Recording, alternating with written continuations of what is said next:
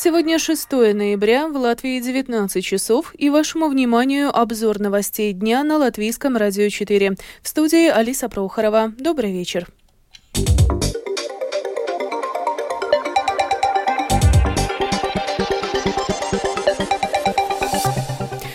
Выпуске продолжаются поиски пропавшей Анны Янсена. Ее четырехмесячная дочь была найдена в лесу без признаков жизни. Социальные партнеры критикуют в госбюджете на следующий год необлагаемый минимум и диспропорцию зарплат в некоторых структурах. В Сейм внесен законопроект о ратификации Стамбульской конвенции. Армия обороны Израиля полностью окружила город Газа. Об этом и не только подробнее далее.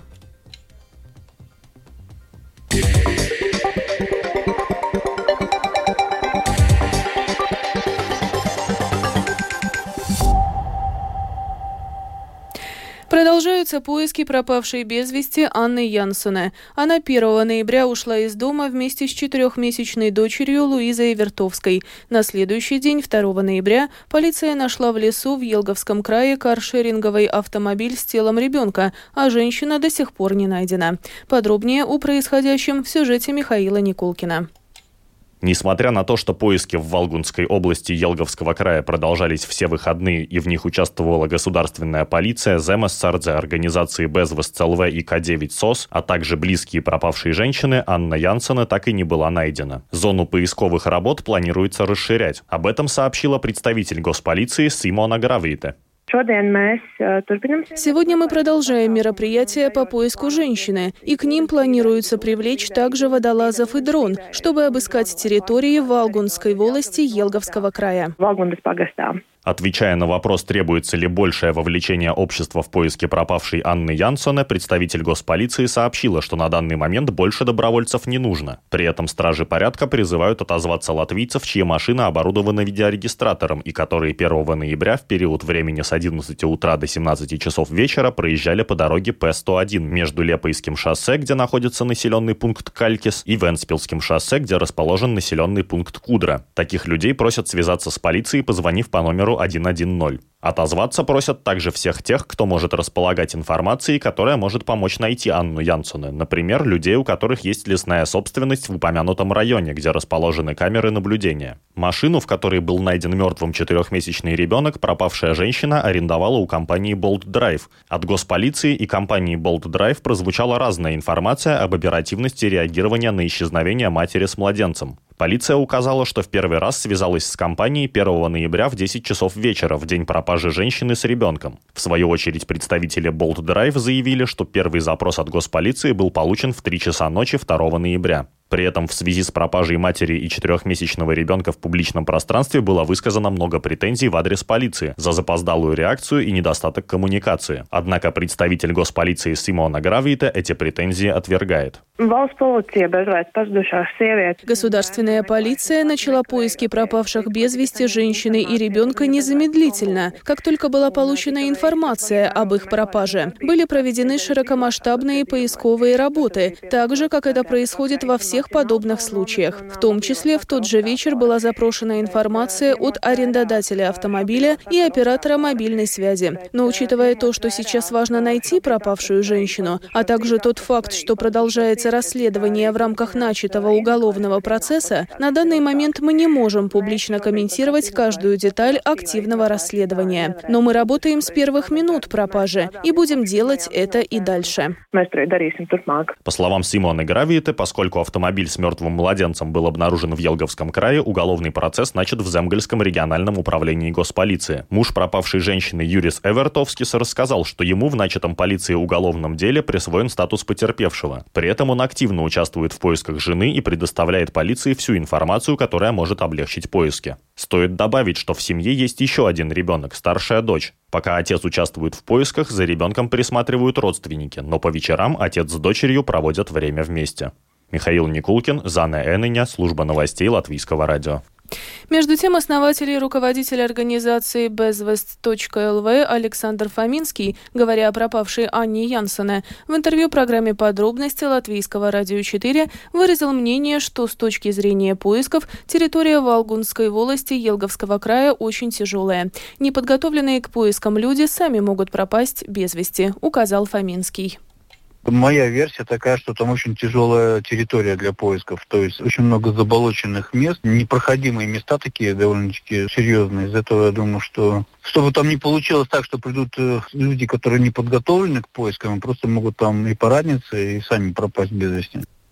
Супруг пропавшей Анны Янсона ранее рассказал в соцсетях, что женщина боролась с серьезной послеродовой депрессией. Между тем, согласно официальной статистике, у каждой десятой женщины в первые годы после родов может развиться данная депрессия. При тяжелой форме данного расстройства одним из последствий может стать самоубийство. Об этом в интервью латвийскому радио заявил руководитель кафедры психиатрии и наркологии Рижского университета имени Страдания профессор Элмарс Рансонс.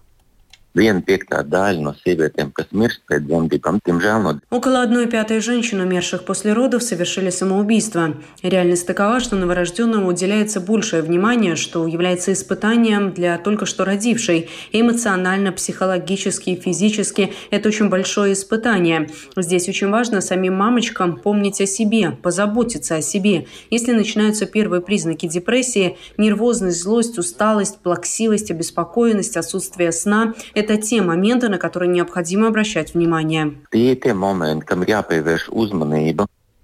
Сегодня состоялось заседание Национального совета трехстороннего сотрудничества. Во время него обсуждался законопроект о госбюджете на следующий год и процесс разработки плана действий правительства. Социальные партнеры критикуют в госбюджете на 2024 год необлагаемый минимум и диспропорцию зарплат в оборонных структурах и органах внутренних дел. Подробнее в сюжете Михаила Никулкина.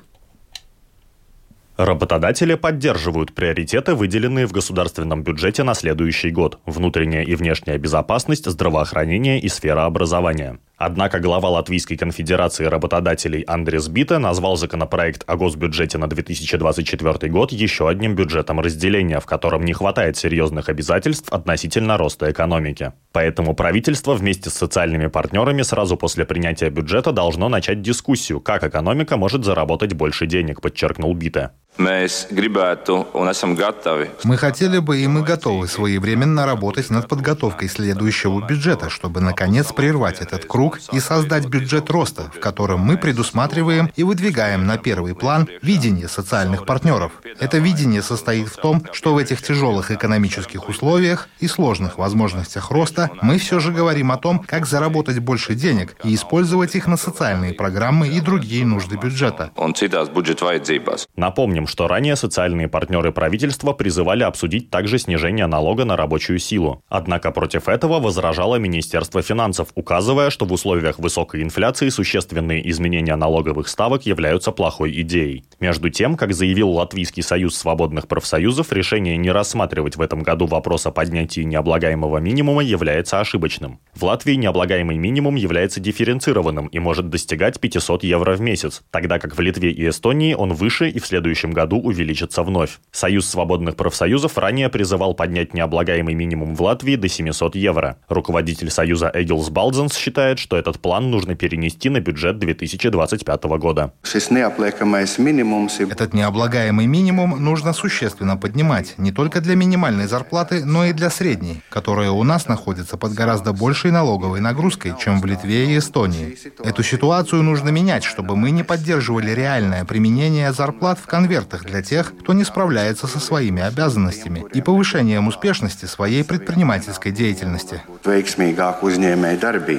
Представители правительства согласились с социальными партнерами и договорились в следующем году способствовать тому, чтобы главный финансовый документ страны на 2025 год был бы бюджетом экономического роста. Премьер-министр Латвии Эви Косылыня от «Нового единства» как одну из задач этого бюджета назвала разработку модели уравнивания самоуправлений, чтобы способствовать экономической активности в краях. При этом в этом году в последний момент удалось найти дополнительных 7 миллионов для обеспечения функций 19 самоуправлений страны, напомнила Сылыня. Также стоит отметить, что хотя в качестве приоритетов бюджета упомянуты внутренняя и внешняя безопасность, в сфере внутренних дел постоянно усиливается проблема нехватки кадров, в основе которой лежит недостаточный уровень зарплат. На это указал Армандс Аугустанс, глава Латвийского профсоюза работников внутренних дел. Так, рост зарплат в государственной пожарно-спасательной службе в среднем составил около 30 евро на руки. Такой же рост ожидается и в следующем году. Изменения в зарплатах полицейских немного лучше, однако зарплаты в службах внутренних дел на некоторых позициях в три раза меньше,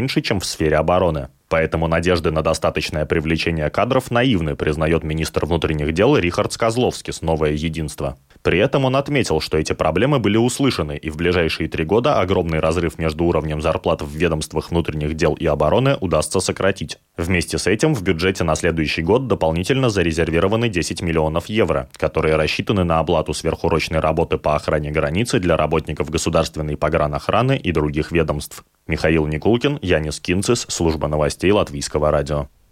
В Сейм внесен законопроект, который предусматривает ратификацию Стамбульской конвенции или Конвенции Совета Европы о предотвращении и борьбе с насилием в отношении женщин и домашним насилием в Латвии. Конвенцию предполагается одобрить при условии, что при ее реализации Латвия будет руководствоваться ценностями, принципами и нормами, закрепленными в Конституции, в частности в отношении защиты прав человека, равенства женщин и мужчин, а также в отношении защиты и поддержки прав семьи семьи, родителей и детей. До конца этого года на латвийско-белорусской границе планируется построить более 19 километров забора. Об этом сообщило Министерство внутренних дел. В целом строительство ограждения на внешней сухопутной границе страны планируется завершить в следующем году, а полностью закончить строительство инфраструктуры восточной границы в 2025 году.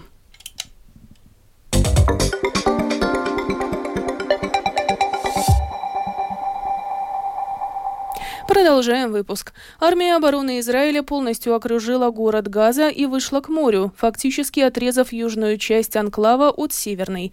О том, почему наземная операция Израиля сосредоточена именно на севере сектора Газа, сегодня на пресс-брифинге для латвийских СМИ рассказала посол Израиля в Латвии Шарон Рапопорт-Палги. So we identify that Gaza City and north of Gaza is the main Итак, мы определили, что город Газа на севере сектора Газа является главным центром деятельности Хамас. Там у них больше всего штаб-квартир, больше всего боеприпасов и так далее. Туннели под землей, под больницами, больница Шифа, индонезийская больница. Так что идея состоит в том, чтобы действительно вывести оттуда как можно больше гражданских лиц. Большинству гражданских это удается. Некоторые еще остались, но большинству удалось уйти на юг. Идея состоит в том, чтобы держать эту часть Газа в окружении окружении и бороться с террористами. А для этого нужно, чтобы в эти туннели заходили солдаты.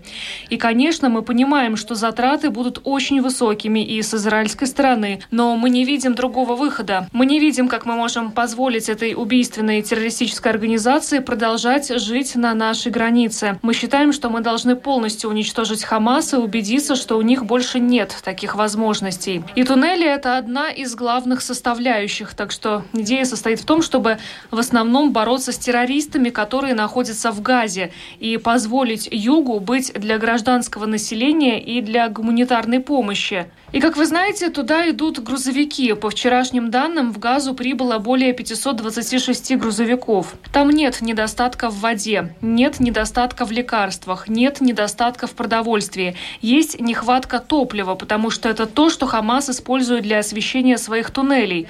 Кроме того, вы знаете, что в этих туннелях должна быть какая-то вентиляция. Это все делается с помощью топлива. Должны быть системы связи, должно быть освещение. Вот для чего Хамас использует свое топливо. Вот почему они украли топливо у агентства ООН. У них более миллиона литров топлива.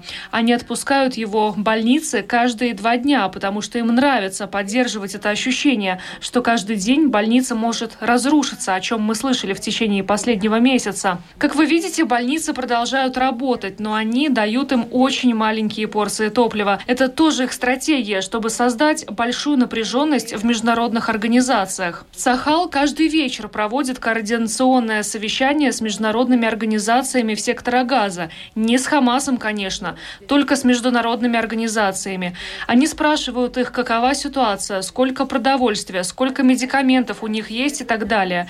Они проводят такое координационное совещание. И в соответствии с этим также прибывают грузовики, чтобы убедиться, что нет дефицита. Но по топливу дефицит у них есть. Не потому, что не хватает, а потому, что Хамас им не поставляет топливо. Также армия обороны Израиля заявила, что за последний день значительно продвинулась в городе Газа, наступая одновременно с севера и юга и увеличив интенсивность авиаударов. Пограничное управление сектора газа, которое контролируется Хамас, объявило об открытии контрольно-пропускного пункта Рафах между Египтом и Газой. Об этом сообщает BBC. Как передало агентство Рейтер, покинуть Газу через этот переход будет разрешено только иностранцам и лицам с двойным гражданством, включенным в согласованный ранее список на выезд. С конвейера сразу на передовую. Все оружие, которое производится в Украине в максимально короткие сроки, отправляется на фронт. Для этого упростили производственный цикл и изменили требования к оружию. Подробнее в сюжете нашего специального украинского корреспондента Оксаны Пугачевой. Как отмечает Министерство обороны Украины, с 1 ноября все произведенное в Украине оружие почти без задержек следует на фронт. В ведомстве заявили, что в период войны упростили производственный цикл и процесс испытаний оружия. Теперь сам производитель будет определять, по каким техническим параметрам он будет сдавать заказчику продукцию, а военные только будут согласовывать список этих параметров. Кроме того, для уже готовой продукции упразднили ненужное испытание и сократили сократили количество проверок. В частности, было отменено требование о гарантийном сроке для оружия, которое составляло 10 лет. Теперь важно подтверждение трех факторов – эффективности образца техники, его безопасности для личного состава и надежности в эксплуатации. Насколько качественным показало себя на поле боя украинское оружие, рассказал командир взвода снайперов президентской бригады с позывным «Призрак». Половина у нас есть иноземная сброя. У нас половина иностранного вооружения, половина украинского. Украина научилась и умеет делать высокоточное, качественное оружие, которое уже зарекомендовало себя в бою. Оно найдет свое место на ступенях мирового вооружения. Розвитку Одновременно с этим Украина наращивает производство вооружения и милитаризует экономику. В украинском правительстве заявляют, что не могут позволить себе зависеть исключительно от американской и европейской поддержки. В следующем году на закупку всех видов вооружений для украинской армии направят более 330 миллиардов гривен. Оксана Пугачева, специальный украинский корреспондент служба новостей Латвийского радио. И в завершении выпуска о погоде. Yeah.